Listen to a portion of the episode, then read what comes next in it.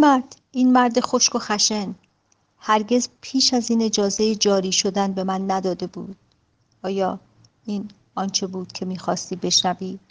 سال آخر را با صدای معمول خود بیان کرد. بله خوب است بسیار خوب. ادامه بده. دیگر چه؟ دیگر چه؟ اشکها می‌گفتند دوباره نجواگونه ادامه داد. رهایی چه خوب است. چهل سال را در برکهای راکت گذراندیم. آخر پیرمرد به صرافت خانه تکانی افتاد. آه پیش از اینها می‌خواستیم بگریزیم ولی راه گریزی نبود. تا اینکه این دکتر وینی دروازه زنگار گرفته را گشود.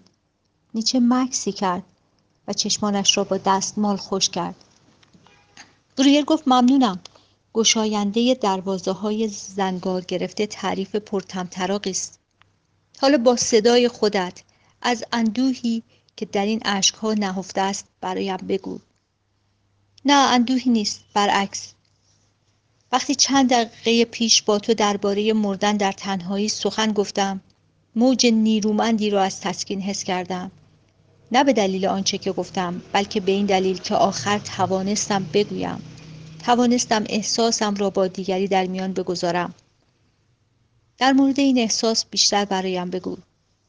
حسی نیرومند و تکان دهنده لحظه مقدس. این است که گریستم. این, این است که اکنون میگریم. قبلا هرگز این کار را نکرده بودم. به من نگاه کن. نمی‌توانم جلوی اشکم را بگیرم. خوب است فردریش. اشک زیاد تطهیر کننده است. نیچه که چهره را با دست پوشانده بود سر تکان داد. عجیب است.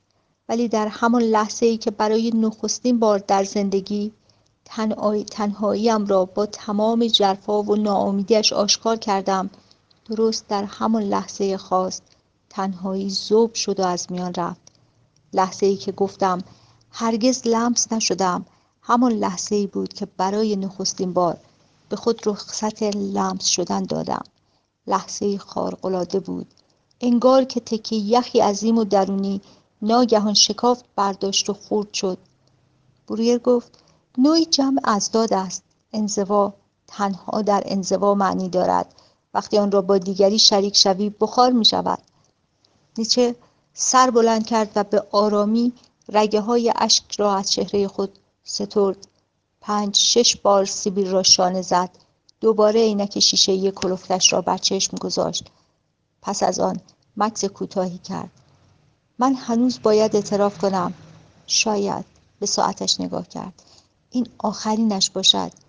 هنگامی که امروز وارد اتاق شدی و بهبودت را اعلام کردی احساس ویرانی کردم یوزف به طرز خودخواهانه و ناامید از اینکه علت بودنم را در کنار تو از دست دادم نتوانستم در شادی این خبر با تو شریک شوم. این خودخواهی نابخشودنی است. بریر پاسخ داد نابخشودنی نیست. خودت به من آموختی. که ما ترکیبی از بخشهای گوناگون هستیم که هر یک دائیه ابراز خیش را دارند. ما تنها در برابر مصالحه واپسین مسئولیم نه برای تکانه های خودسرانه هر بخش. آنچه تو خودخواهی مینامی دقیقا بخشودنی است زیرا آنقدر به من اهمیت داده ای که اکنون آن را برایم توصیف می‌کنی. آرزوی نهایی من هنگام جدایی این است. که تو واژه نابخشودنی از قاموست حذف شود دوست عزیزم. چشمان نیچه دوباره از اشک پر شد دوباره دستمالش را درآورد و این اشکها چیست فردریش؟ برای لحنت هنگام ادای دوست عزیزم.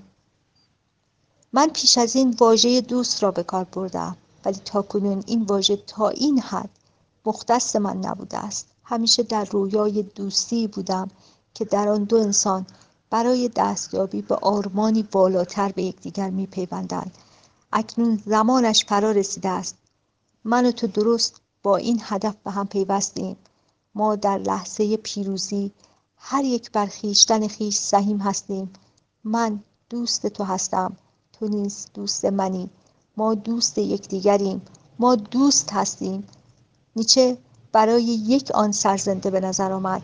من دلباخته این عبارتم یوزف دلم می‌خواهد آن را بارها و بارها به زبان بیاورم. پس دعوتم را برای ماندن با من بپذیر فردریش رویا را به خاطر بیار. آن روزنه در محفل من است. با این دعوت نیچه خشکش زد. آرام نشست. پیش از پاسخ سر تکان داد. آن رویا هم مجذوبم می کند هم عذابم می دهد من هم مانند تو هستم. می خواهم خود را در محفل خانواده گرم کنم. ولی مرا از آسودگی ترساندند. آسودگی پایان من و مأموریتم خواهد بود. آسودگی برای من نوعی مرگ است. شاید به همین دلیل است که در رویا نماد سنگ انتخاب شده است. سنگی بیجان که خود را گرم می کند نیچه برخواست برای یکی دو دقیقه قدم زد. بعد پشت صندلی ایستاد. نه دوست من تقدیر من جستجوی حقایق در آن سوی تنهایی است. پسرم زرتشت من سرشار از فرزانگی خواهد بود. ولی این تنها همدم من چون شاهینی تنها ترین انسان جهان خواهد بود. نیچه دوباره به ساعتش نگریست. یوزف دیگر از برنامت آنقدر مطلع هستم که بدانم سایر بیماران انتظارت را می‌کشند. نمی‌توانم بیش از این تو را معطل کنم. هر یک از ما باید به راه خیش برویم. برویر سر تکان داد. جدا شدن از تو برایم خورد کننده است. عادلانه نیست. خدمت بزرگی کردی و چیزی در برابرش دریافت نکردی. شاید تصویر لو. قد قدرتش را بر تو از دست داده باشد. شایدم نه. زمان این, رو... این را روشن خواهد کرد. ولی ما کارهای بیشتری می توانیم انجام دهیم.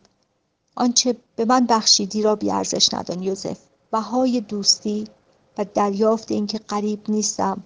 من نیز می توانم درک کنم و درک شوم. کم نیست. پیش از این تنها نیمی از معنای سرنوشتت را دوست بدار را دریافته بودم. خود را با عشق به تقدیرم پرورانده بودم. یا بهتر بگویم خود را به آن تحفیز کرده بودم. ولی اکنون با کمک تو و گرمای محفلت می‌دانم که می‌توانم انتخاب کنم.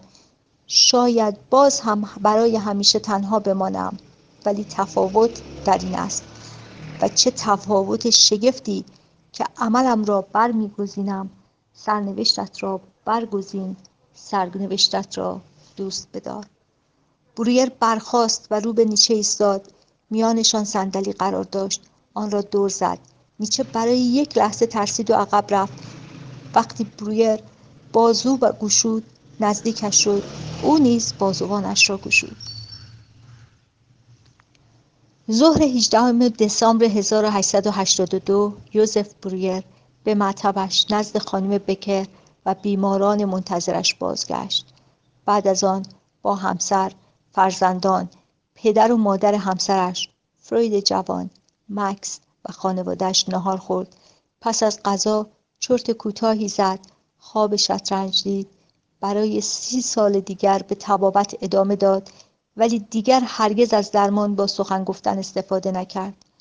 همان بعد از ظهر اکارت مولر بیمار اتاق شماره 13 کلینیک لوزون با کالسکه به ایستگاه قطار رفت تا از آنجا به جنوب ایتالیا آفتاب گرم و هوای ساکن بشتابد به دیدار پیامبر ایرانی تبار به نام زرتشت. پایان